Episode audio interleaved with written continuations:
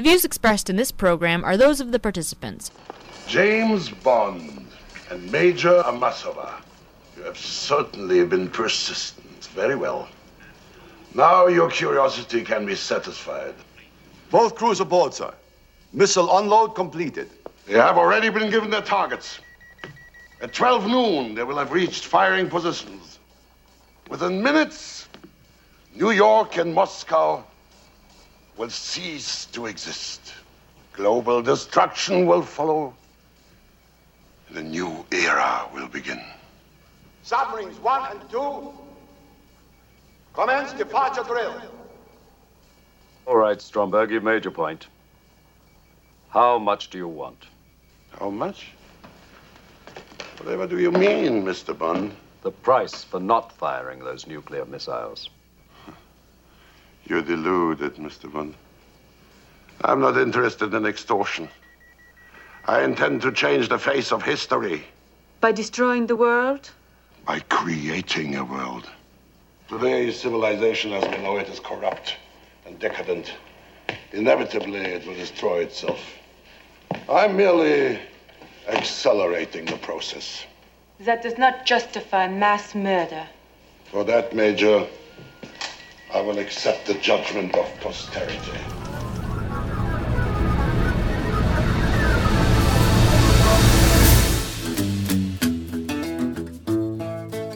Welcome, everyone. It is Thursday, July 30th, 2020.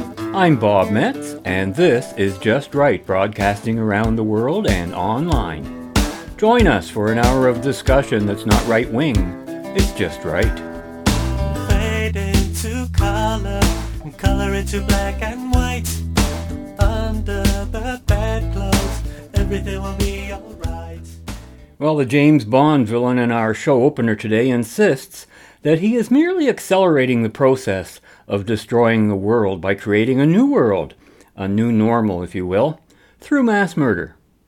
I've become pretty much convinced that those continuing to push the COVID 19 government narrative are no different, or perhaps even much worse, as we'll hear later in the show today, than any mad Bond villain out to take over the world. And you'll find out why I've arrived at that startling conclusion right after our reminder that you can write us at feedback at justrightmedia.org, hear us on WBCQ and on Channel 292 Shortwave. Follow and like us on your favorite podcast platform and visit us at www.justrightmedia.org, where you can access all of our social media links and archive broadcasts.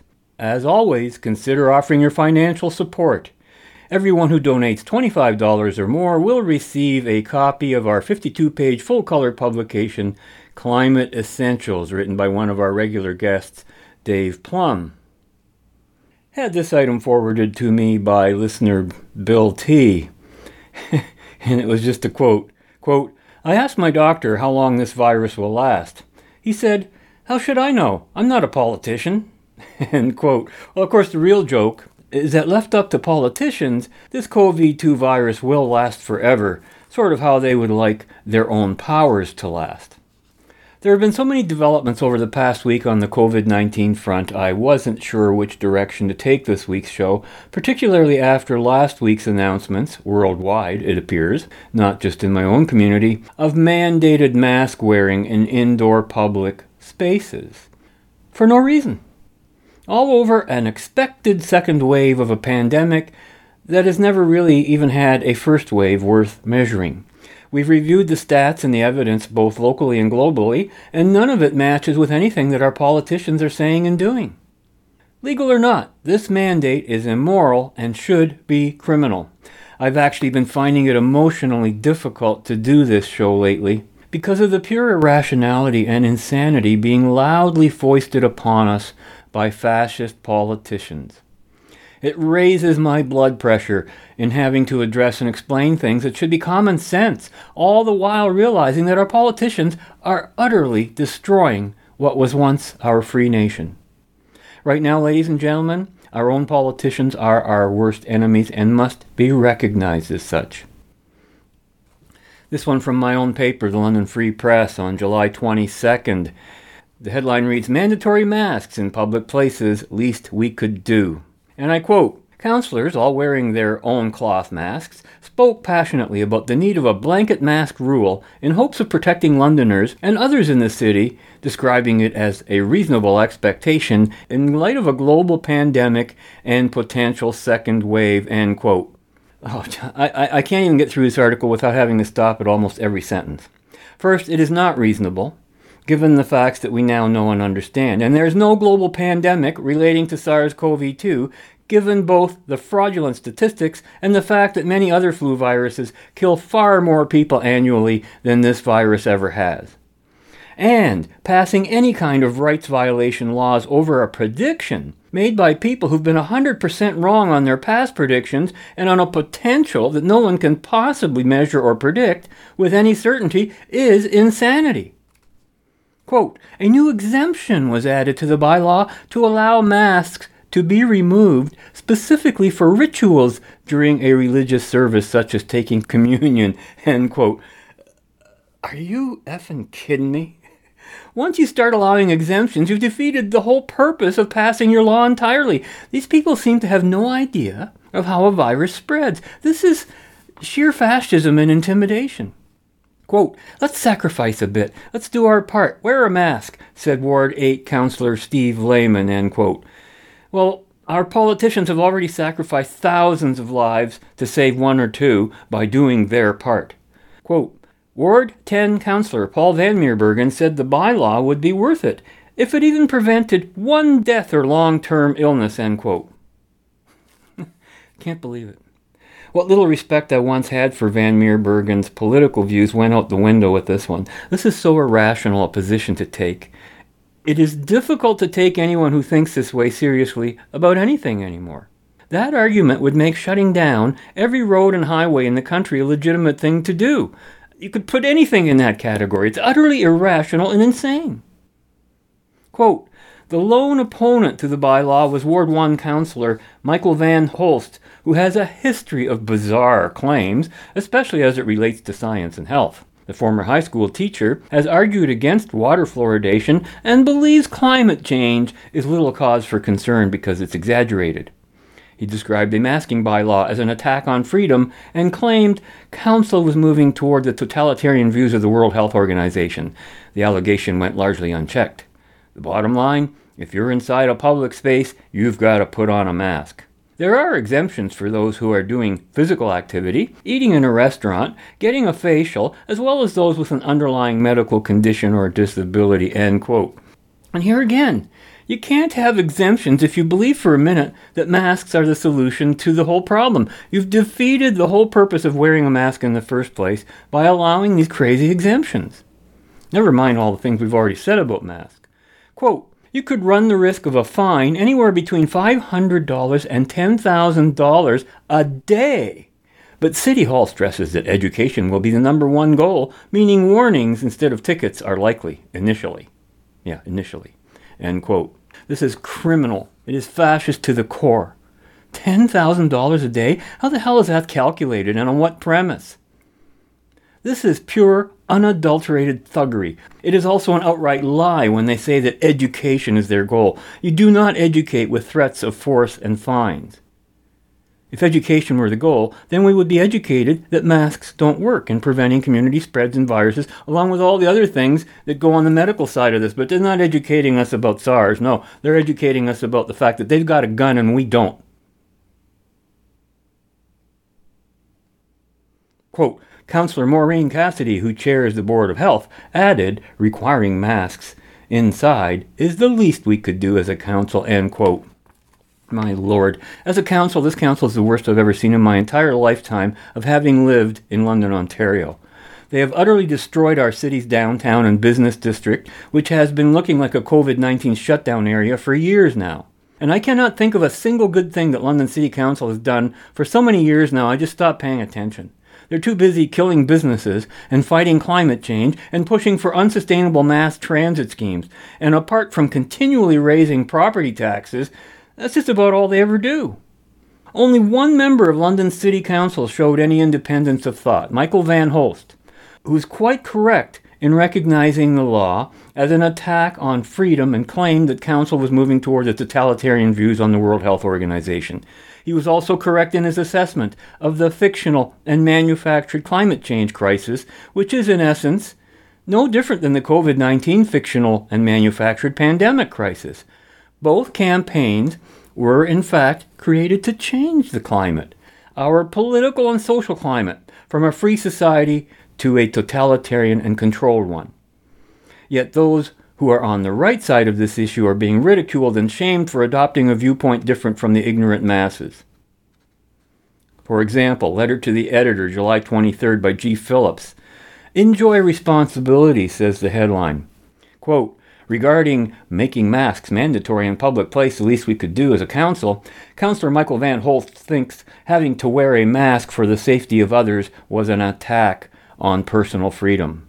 I feel the same way as I speed down the left side of the road after having had a few drinks, cell phone in hand, and no seatbelt. Freedom! End quote. Now, this is typical of the mindless altruist collectivist among us.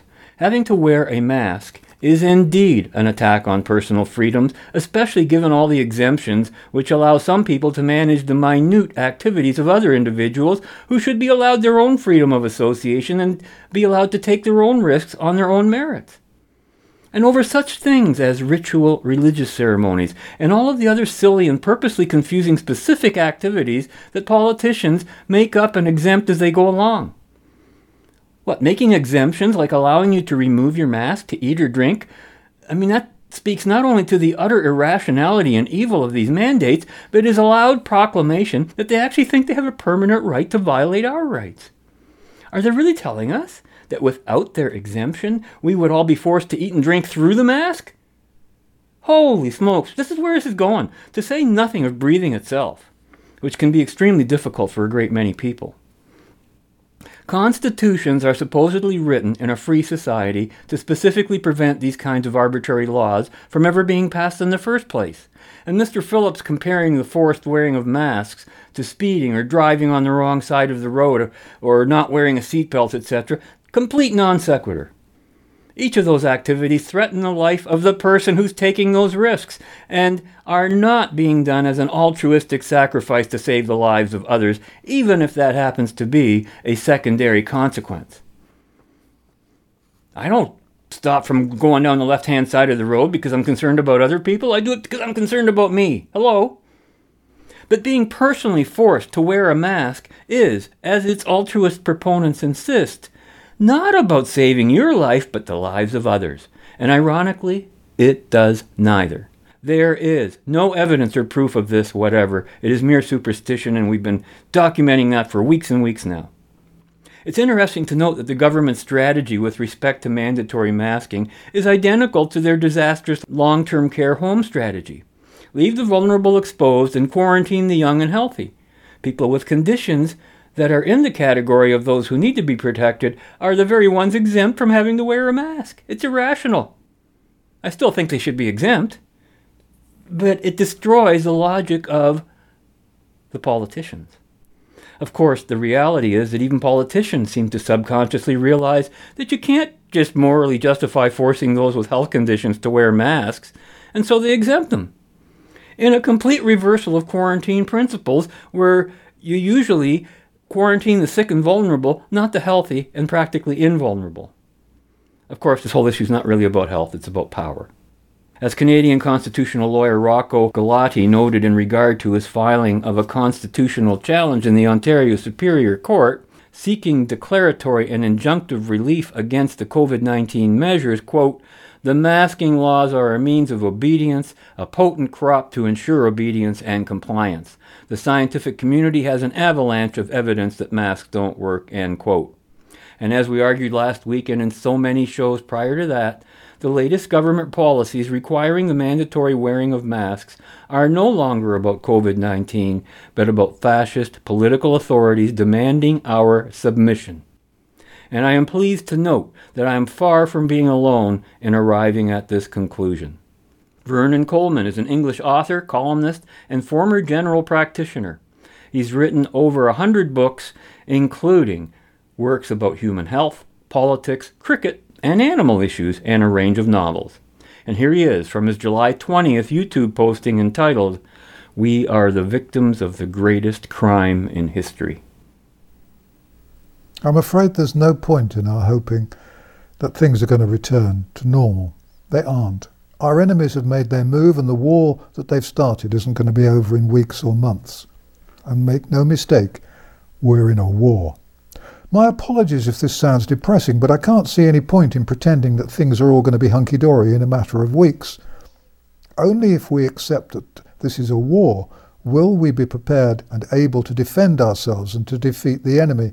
Government ministers will offer promises and assurances, but it will all be fake, part of the misinformation they've been feeding as part of the psychological operation to unsettle us with promises and disappointments. We are living in the worst of times.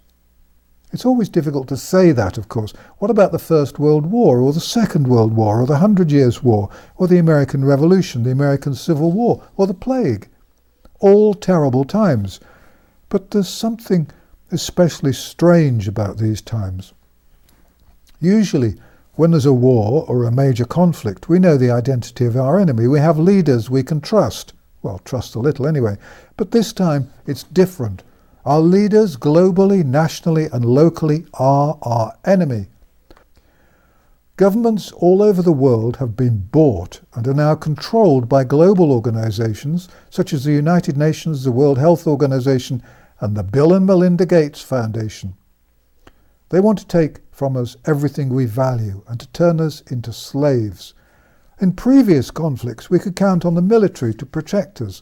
Not now. Today, the military are also the enemy. Under orders from governments which have betrayed the people, their job is to suppress the truth, to protect the lies. Politicians and their advisers have lost touch with the science, the truth, and reality. And sadly, we cannot rely on the media to expose dishonesty, oppression, and injustice. Today, the mainstream media is siding with our oppressors. They're promoting dishonesty and endorsing injustice, and they've encouraged millions to become mortally afraid of death. The time to prepare for bad times is when no one else is panicking. The zombies are hunkered down waiting for their vaccine, but we have one huge advantage. We've got some idea what's in store for us. Nothing is ever going to be as it was. For the time being, the men and women in black hats, the bad guys, have taken over.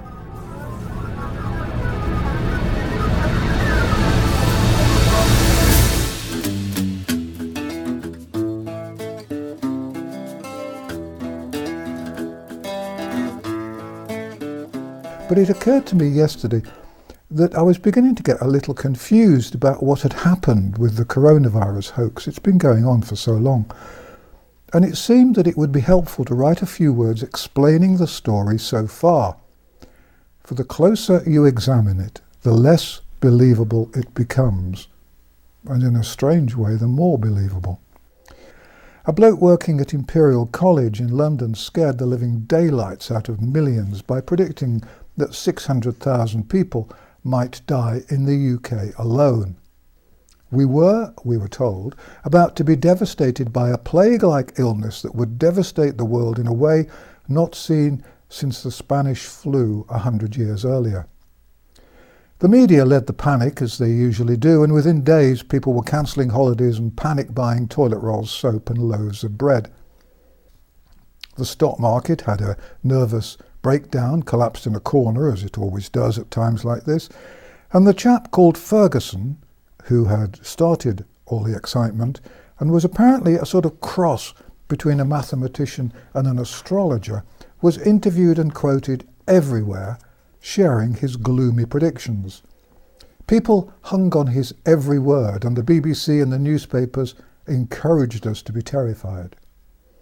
On the 28th of February, I reported that we'd been told that masks weren't much good. At this point, back in February, I was puzzled by the fuss being made over what seemed to be to be no more toxic than the flu, so I decided to look a little closer. When I examined the figures that were available, it was immediately blindingly obvious that something wasn't right. I expressed my doubts on my website right from the start and pointed out that according to the World Health Organization, it was not unusual for 650,000 people to die of flu in a single season. I started looking for a hidden agenda and came up with several. On the 28th of February 2020, I suggested that the virus might be being used to soften us up for a compulsory vaccination. I was inevitably considered to be a lunatic. On March the 2nd, I pointed out that the mortality figures which were being quoted were wrong because the authorities were only identifying the people who had the disease in a bad way. They weren't counting the thousands of people who had the disease but weren't very ill. And the panic continued to grow. I predicted that governments would use the crisis to create a cashless society and to get rid of old people. Governments also appeared to panic, and in the UK the coronavirus was made a notifiable disease. Within days, doctors everywhere were warning that old people would have to be left to die because the virus was going to kill millions and every hospital bed would be needed for young coronavirus patients. On March the 7th, I reported that people had been cheering at the prospect of old people dying in huge numbers. It will clear Hospital beds, said one commentator. I was reminded of bird flu and swine flu. I'd dismissed the scare stories about those two diseases at the time, but the authorities had made dramatic claims. The World Health Organization had claimed that the bird flu would kill up to 150 million people. I said that was rubbish. In the end, the bird flu killed less than 500 people the UK government claimed that swine flu would kill 65,000 in 2009 and spent 500 million pounds on medicines that had to be thrown away. Again, the total number of deaths didn't reach 500. It wasn't until a little later that I discovered that those wildly inaccurate predictions had been made by Professor Ferguson of Imperial College London, a college heavily funded by the vaccine loving Bill and Melinda Gates Foundation. Ferguson had also made absurdly inaccurate predictions about mad cow disease. He'd predicted up to uh, 150,000 could die, but the total was 177. And it was Imperial College which made terrible predictions about foot and mouth disease. Ferguson's forecasts, later described as severely flawed, led to 6 million animals being killed unnecessarily and cost the UK 10 billion pounds. Despite knowing all this history, the governments in the UK and the USA, and indeed much of the rest of the world, listened to Ferguson's predictions, accepted them with enthusiasm, and introduced lockdowns and anti-social distancing. Angry at the way people were being terrified by a disease which was clearly no more deadly than the flu, I made a video for YouTube on 18th of March. I called it Coronavirus Scare, the Hoax of the Century. I've had a lot of abuse over the years, mainly from people hired by drug companies, but this time the abuse was phenomenal, deliberate, and cold blooded. And I became the subject of a sneering, libelous smear campaign so vicious that I regret making that video more than anything else I've ever done. I wonder how many people are put off speaking out because of the viciousness of the mindless, ignorant trolls and fake so called fact checkers who hide behind stupid fake names, dribble on their keyboards, stalk the internet, and attempt to smother the truth with transparent lies. That again was Vernon Coleman, who in that same YouTube presentation went on to say that he's located and identified many of his online abusers and smear campaigners. He went so far as to remind everyone who posts something online that it can always be traced if someone has a mind to do so. And it was funny when he actually identified one of his tormentors in the video and warned him that it was too late for him to put his house in his wife's name. Good for you, Mr. Coleman. Well, tragically, the majority of the world's citizens are oblivious to what's happening around them and to them. The same social condition existed prior to every attack upon a civilization, whether from without or from within.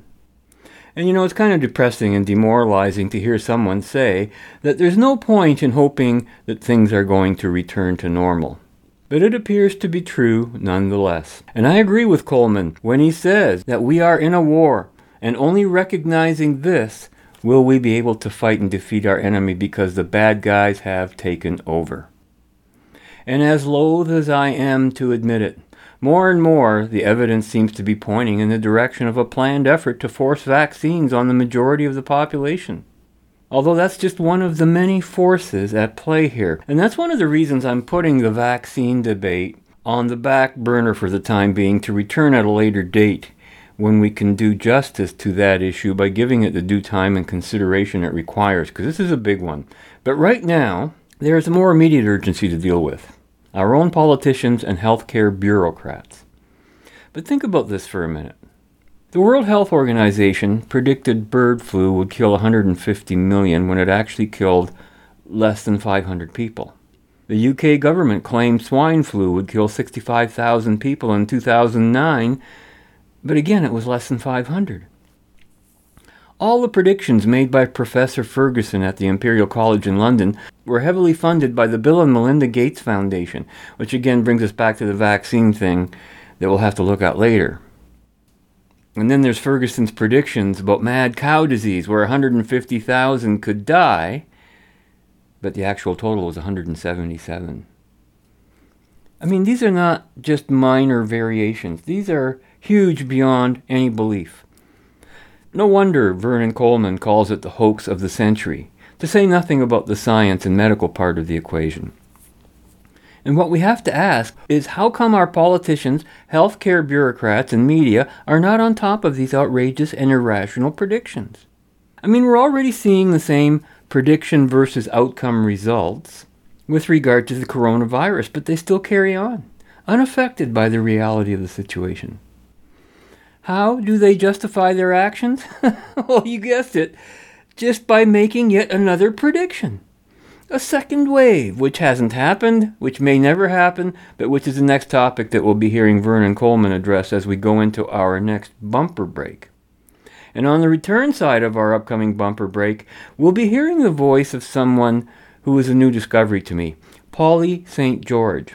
She's a Canadian YouTuber who operates under the name of The Amazing Polly. And does she ever raise an amazing and disturbing question in regards to the COVID 19 crisis? It's powerful. But first, here again is Vernon Coleman. And governments are warning of a second wave. Lockdowns are being reintroduced. And in the UK, the wearing of masks in shops is going to be compulsory. When the disease was allegedly at its worst, masks were considered unnecessary. But as the number dying fell, so it was felt that we needed to be kept frightened until the vaccine was ready. Masks were recommended as a good way to remind us to remain fearful and look very silly. In mid July, it appeared that the virus had unprecedented powers. If you catch a disease, you'll usually acquire immunity, but not, it seems, with COVID 19. Though this claim was previously dismissed, it was against, again announced that immunity to COVID 19 mysteriously disappears after a few months.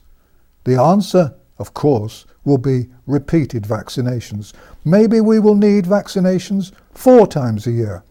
Maybe we'll be told we need a vaccination every month. The UK government has so far agreed to buy 190 million doses of vaccine. The population of the UK is less than a third of that. Vaccine company shares are going to soar. What a massive surprise that will be. And that, I fear, is what it's all about. Not one vaccination, not annual vaccinations, but vaccinations several times a year. If the science appears to have gone mad, so too are the rules, the regulations, the laws, the rules now are un- unutterably stupid, incomprehensible, and indefensible. If you told me they'd been written by a five year old donkey, I'd believe you. The entire world appears to be run by people who are at least one sandwich and a bottle of fizzy pop short of a picnic. You can go into a pub, but not into a bowling alley. You can have your hair permed and your nails varnished, but phys- physiotherapy departments are still closed. If the idea is to keep people confused, miserable, and damn near suicidal, then it's all working brilliantly well. We are living in a manufactured nightmare. This is either the most unlikely, badly managed epidemic in the history of the world, or it is, as I described it in my video made on March the 18th, the hoax of the century with hidden reasons behind what's happened. If it's the former, then we need to sack and arrest everyone involved in the decision making process. And we need to halt all the mask wearing, the antisocial distancing nonsenses still being forced on us. If it's the latter, then we need to sack and arrest everyone involved in the de- decision making process. We need to halt all the mask wearing and the antisocial distancing nonsenses still being forced on us. And we need an independent judicial inquiry into who is behind a commercial and political operation which can only be described as genocide. Back in February, I said I thought that the hoax might be part of a plan to introduce compulsory vaccination. One large drug company claims it expects to have made 2 billion doses of a vaccine by September. Will that vaccine be compulsory? What testing will have been done? And how frequently will they tell us we must be vaccinated? This nightmare gets more scary every day. Back in March, I described what was happening as a hoax. I now describe it as the greatest crime in history. Anyone who watches this and doesn't see the truth either works for a government and doesn't care about himself, his family, or the truth, or is a dribbling, dead eyed zombie who dwells in the dark watches BBC programmes and thinks that Bill Gates is a good, kind person who wants to save the world, rather than the grinning psychopath whose plan is to gain world domination and who makes the world James Bond, the worst James Bond baddie, looks like a benevolent Father Christmas.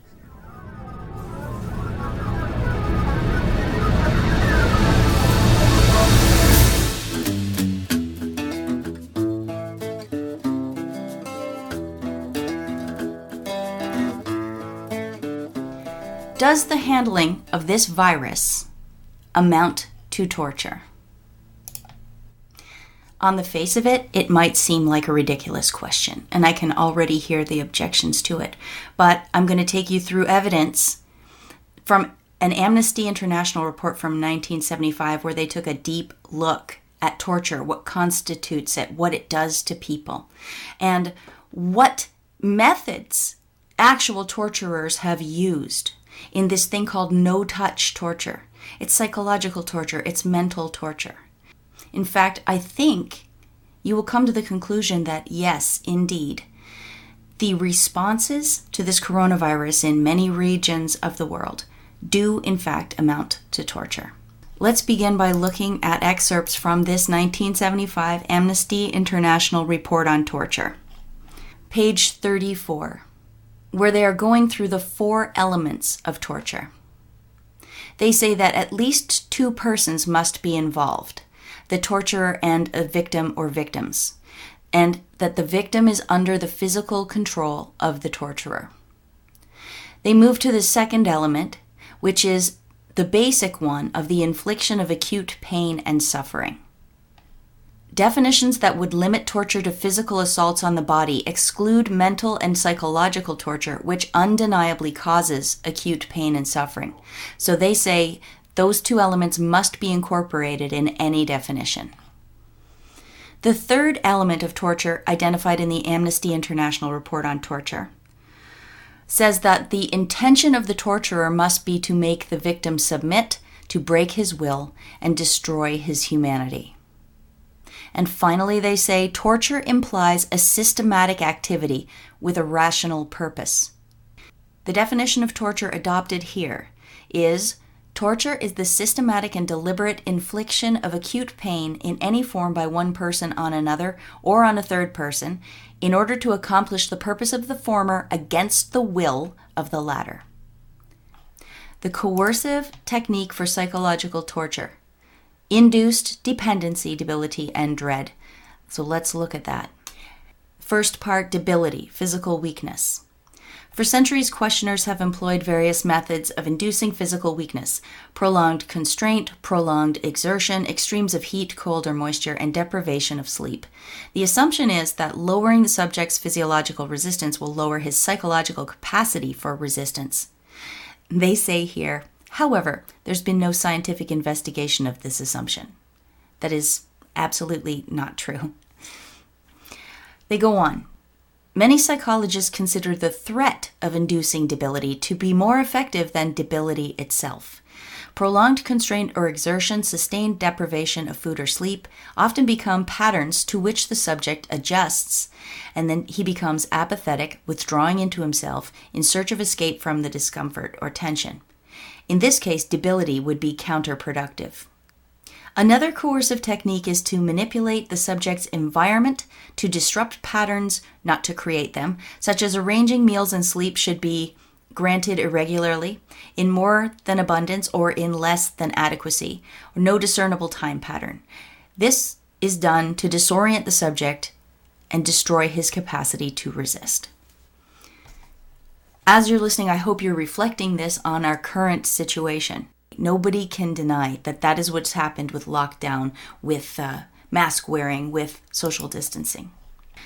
Once stability is achieved, they can induce a, a dependency back onto the torturer. The victim is helplessly dependent upon the torturer for the satisfaction of all basic needs. Seems obvious how that applies to our current situation.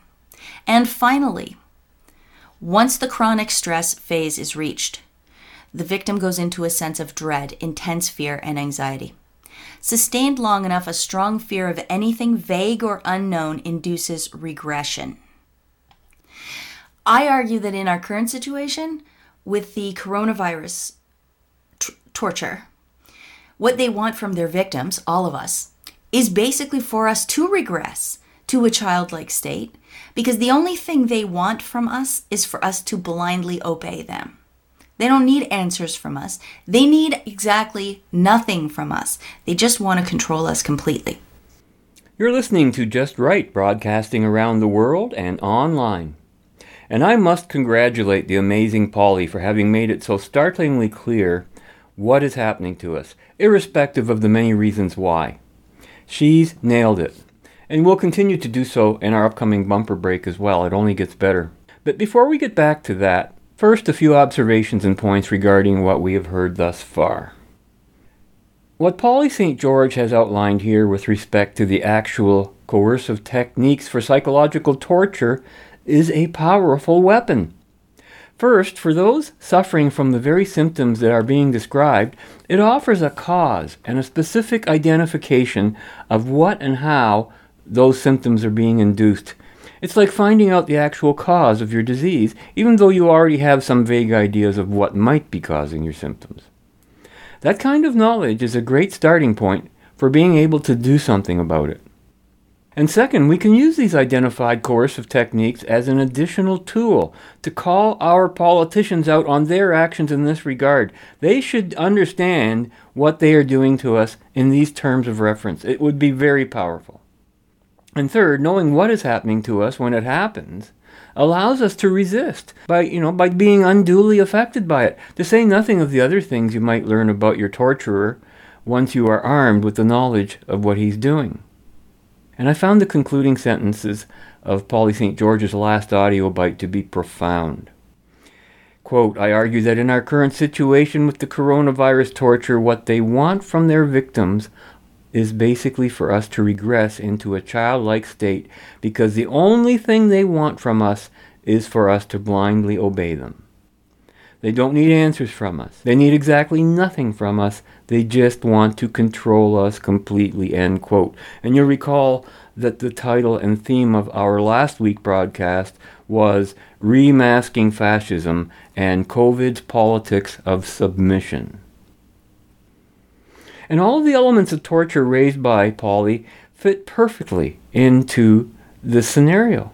And we would be wise to learn them.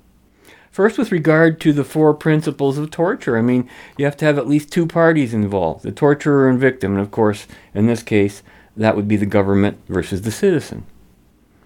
Number two, an infliction of acute pain and suffering, mental and psychological, is essential. Well, the lockdown itself caused this, which is why they want to continue it. What other reason would there be? Please don't tell me you think a second wave is coming and that would possibly justify destroying our economy even further than we've done so. The third one is the intention of the torture must be to make the victim submit. Well, there's our theme again. and to break his will and destroy his humanity. Well, that's what all the mask wearing and social distancing is about. It's all about submission. Submission, submission, submission. And fourth, a systematic activity with a rational purpose. Always talking about systemic things, aren't we? Then the definition of torture is the systemic and deliberate affliction of acute pain in any form by one person on another in order to accomplish the purpose of the former against the will of the latter. Here again, what's it all about? Submission. And then there are the three coercive techniques for psychological torture. One, an induced dependency, debility, and dread, leaving the threat more effective than the actuality. And that's why we're seeing all these government handouts and COVID subsidies. They put the very people being harmed by these measures and made them dependent on their torturers. Number two, manipulate the subject's environment to disrupt patterns, not to create them. Oh boy, oh boy, have we been living through that since the second week in March. It disorients the subject and destroys capacity to resist. You know, hence this never ending uncertainty and unpredictability regarding business and commercial activity. We can't keep going on like this with, with them having the ability to just call another shutdown anytime they want or chase us around with masks or force, of all things, vaccines on us. No way. And then, of course, number three, maintain a strong fear of anything vague or unknown because it induces regression, which pretty much explains all of the irrational rules and regulations, doesn't it? Here again, Polly St. George on how they torture us with COVID 19 propaganda and threats. Earlier, we mentioned Biderman. So we look at Biderman's chart of coercion isolation, monopolization of perception, induced debility and exhaustion, threats, occasional indulgences, demonstrating omnipotence, degradation, and enforcing trivial demands. Did you recognize any of those in what we're going through right now? Isolation, are they doing that to us? It's obvious that they are. They've got us in self isolation. They even use that word. The other examples of this that we are going through right now are the travel quarantines, the social circles that in my province they're trying to get you to write out 10 people that they will allow you to see without any restrictions. Let's move on to monopolization of perception. What comes to my mind with monopolization of perception is the 24 7 news cycle and the censorship of any opposing voices. I think of their repeated phrases that they are all using and that they're putting on signage and social media, the troll armies, the sock puppet armies that go out and they just amplify the message of the torturers. They talk about monopolization of perception being physical isolation as well. So that brings back the self isolation issue. They guilt trip us with, you've brought this on yourselves, you're killing people with your selfishness. And they mention barren environments, restricted movement, monotonous food. Well, the shutdowns of the businesses make a barren environment. They don't let us cross borders in some cases. We're not allowed in stores. They've closed restaurants, and that's monotonous food. We've had food shortages. That's monotonous food. They've closed gyms, hospitals, and clinics. And that would be number three induced de- debility and exhaustion. If you can't look after yourself, you're going to be debilitated and weakened mentally and physically. They mention semi starvation, exposure, exploitation of wounds, and for those I can think of the food shortages, the closures of restaurants, the not getting together with your family. Some people are dependent on family dinners or meals on wheels. So semi starvation. It may not be as dramatic for most of us as it is for some of us, but I think it still could be considered a feature of this lockdown exposure, which for a prisoner of war would be something like being left freezing cold. For us, it's the outdoor lineups, out in the elements. I was lined up in the snow. I was lined up in the rain. I have been lined up in the beating sun with no relief. Why aren't they putting shelters anywhere? I mean, maybe it's just where I am, but there's not a single business that asks you to line up outside which has provided even a tent cover. You know, those those things people use at art fairs and that. They're not even, even providing that for people. Exploitation of wounds, I think, is the contact tracing. They tell you you've tested positive, even if you're showing no symptoms. They can tell you you've tested positive, and then they exploit that. They exploit your diagnosis to put you in this contact tracing Stasi tracking system. Sleep deprivation. Sleep deprivation comes from the stress we're all feeling. Many people have told me that they have not been able to sleep a full night or they wake up startled. You know, when you have bad anxiety and you wake up suddenly. Prolonged constraint, prolonged interrogation. What do they mean by prolonged? This was supposed to be 15 days to stop the spread, if you recall. Then it was 30 days to stop the spread. And how long is it now? They've given up even using that catchphrase because obviously it would be embarrassing for them at this point.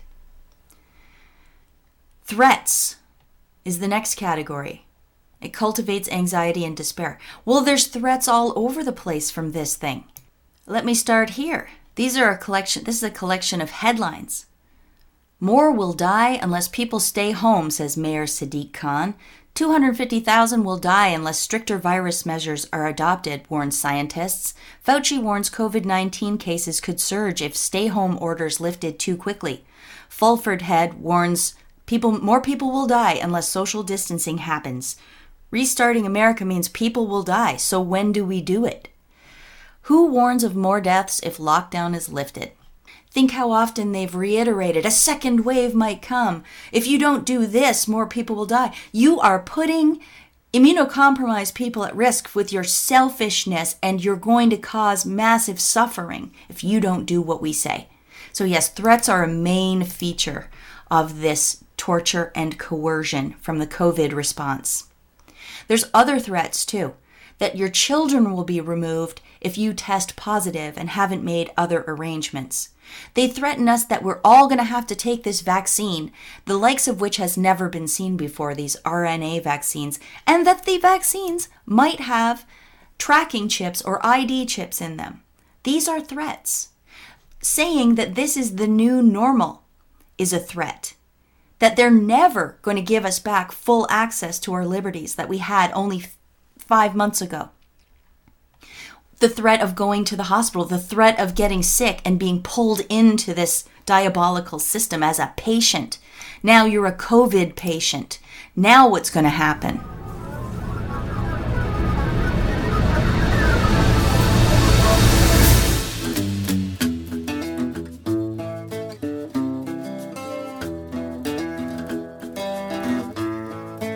We've got more in this Biderman's chart of coercion, occasional indul- indulgences, fluctuations of interrogators' attitudes.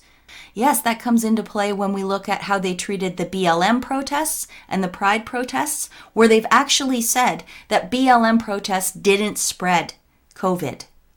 That's what they've told us. And yet, flip that around, whether you like him or not, they've said Trump rallies are dangerous and shouldn't be held because of the risk of spreading COVID.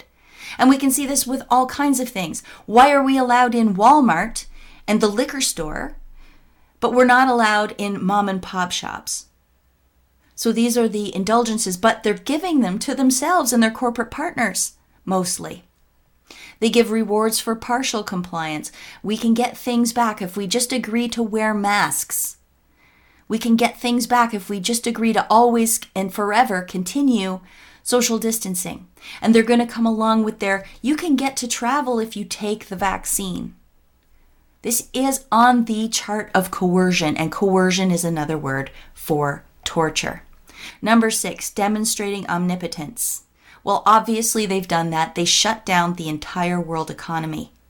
And they had corporations eating out of their hands. Or was it the corporations that did this in the first place?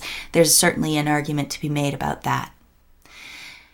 Omnipotence is when you can be a war criminal, practically, not even a doctor. And everyone refers to you as Dr. Tedros of the World Health Organization, and we should all listen to you. That's omnipotence. If you can go to that level where nobody questions you in spite of your record and you can lay down rules for the world, that's pretty omnipotent. Degradation, number seven makes cost of resistance appear more damaging to self esteem than capitulation. Yes, I don't want to wear a mask, but guess what? We'll punish you more. You, even if you don't get sick, we'll punish you for not wearing a mask says reduces prisoner to animal level concerns.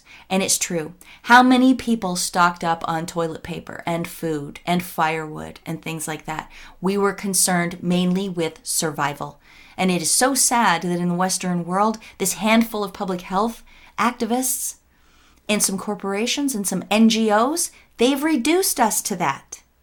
Closure of salons and, and only allowing us to buy essential items, that degrades us. The mobbing, the deplatforming, the name calling, that's degrading. Masking is degrading. Social distancing is degrading. Young people directing old people on how to line up or where to stand in stores, that's degrading. Separation of ourselves from our loved ones, that's degrading. Holding our elders hostage in nursing homes, that's extremely degrading. And number eight, finally, enforcing trivial demands. This develops in the victim a habit of compliance. Well, almost everything that I've said already today is the enforcement of trivial demands. Stand six feet apart, follow the arrows, go in and out of certain doors, show support, get out there and clap and cheer and call grocery store clerks hero first responders, or else you will face social consequences. There's all kinds of things I think it's clear that the steps they are taking in the name of COVID 19 amount to coercion, which amounts to torture. Torture is the systematic and deliberate infliction of acute pain in any form, so mental or psychological, too, by one person on another or on a third person in order to accomplish the purpose of the former against the will of the latter. I want to close with this because it addresses another objection I'm sure some will be thinking upon reading this, and that is that we have to do this, it's for the greater good. Well, Amnesty International had this to say when talking about torture. Those who consciously justify torture and are not candid enough to state that they use it to defend their own power and privilege rely essentially on the philosophic argument of a lesser evil for a greater good. They reinforce this with an appeal to the doctrine of necessity. The existential situation, COVID, forces them to make a choice between two evils allow freedom and liberty and have the virus spread, or lock everyone down, take everyone's freedom and choices and financial well being and relationships away, and maybe fewer people will get sick. That's what they're presenting to us, and some people are buying it. Look at this comment I saw on Twitter. These selfish jerks who refuse to wear masks and actively thwart the greater good have always existed. Trump just emboldened them, and the pandemic exposed our darkest flaw individualism, me, me, me, over collectivism. Invest in the benefit of all citizens. They have put this collectivist mentality into so many people that, in effect, the torturers are now being joined by many of their victims who are helping them torture their other fellow citizens. Wow, pretty hard to top that, actually. That was getting downright Randian. The contrast between a collectivist mentality and individualism, the use of altruism as a technique of torture and manipulation, and last but not least, how our fellow citizens are turned into Gestapo agents and informants, if you'll pardon the historical comparison. Now, just as I was winding down today's show, I received from a number of you a link to a most startling development that certainly touches upon our topic today, specifically in regards to what Polly St. George called the monopolization of perception, that 24 7 news cycle and censorship of opposing voices in particular. This from Breitbart, posted on July 27th, 2020, with the heading Facebook, Google, YouTube, Twitter censor viral video of doctors Capitol Hill coronavirus press conference. Just think about that headline alone. Quote Facebook has removed a video posted by Breitbart News earlier today, which was the top performing Facebook post in the world on Monday afternoon of a press conference in D.C. held by the group America's Frontline Doctors and organized and sponsored by the Tea Party Patriots. The press conference featured Republican Ralph Norman and frontline doctors sharing their views and opinions on coronavirus and the medical response to the pandemic. YouTube, which is owned by Google, and Twitter subsequently removed footage of the press conference as well. The video accumulated over 17 million views during the eight hours it was hosted on Facebook, with over 185,000 concurrent viewers. End quote. We're here because we feel as though the American people have not heard from all the expertise that's out there all across our country. So some of us decided to get together. We're America's frontline doctors. We're here only to help American patients and the American nation heal. This does not make sense. COVID 19 is a virus. There's treatment. That's what we're here to tell you. The good news is a video of that censored conference is still available at Breitbart.com, and I'm telling you, every single person in the world should watch it. Like so many other videos released by frontline doctors over the past several months that were taken down by the media manipulators, their testimonies and observations, if widely known and understood, would bring down this entire house of cards called The Hoax of the Century by Vernon Coleman. After I heard what these doctors said, there cannot possibly be any doubt that everything we've been talking about on the show today represents precisely what is going on. Most disturbing was the revelation of the fact that 49 out of 50 states had banned the use of hydroxychloroquine for the treatment of COVID 19, a treatment that is, as we've been saying on this show since day one on this topic, 100% effective if used properly. There was a doctor there who testified to over 350 patients that she took through this process with 100% success. You must watch this video and share it with everyone you know by whatever means available, since clearly this is devastating news to every single politician and public health care bureaucrat. No wonder it was taken down by their allies in torture. You can bet we'll be featuring this one on an upcoming show. But before I wrap it up, I want to leave you with this haunting thought posted to Twitter on July 25th by actor James Woods. Quote, Remember that feeling you got when the second plane hit the Twin Towers and you realized what was going on? You should have that same feeling again right now. End quote. And after hearing some of what has been said on today's show, I hope that you've got a similar feeling about the COVID 19 shutdown, because until that epiphany is experienced by a significant majority, the torture will just continue, with the sanction of its victims and all you Ayn Rand fans know what that expression means. For now, it looks like we'll have to accept Vernon Coleman's gloomy perspective as expressed in his opening comments early in the show, and I quote I'm afraid there's no point in our hoping that things are going to be returning to normal. They aren't. Our enemies have made their move, and the war they've started isn't going to be over in weeks or months. And make no mistake, we're in a war, end quote. So, welcome to the New World Disorder, brought to you by the same ideology that hit the Twin Towers.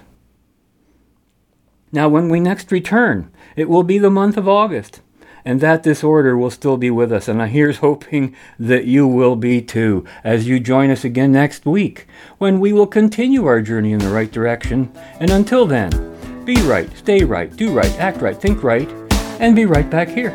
We'll see you then color and color into black and white. Under the bedclothes, everything will be alright. Hey, Klink, are you ready to hand them over to me? Major Hochstetter, there is a new order coming, a new order which will sweep vermin like you into the delousing station of history. You're under arrest. Schultz, you're mad, Klink. Take him away.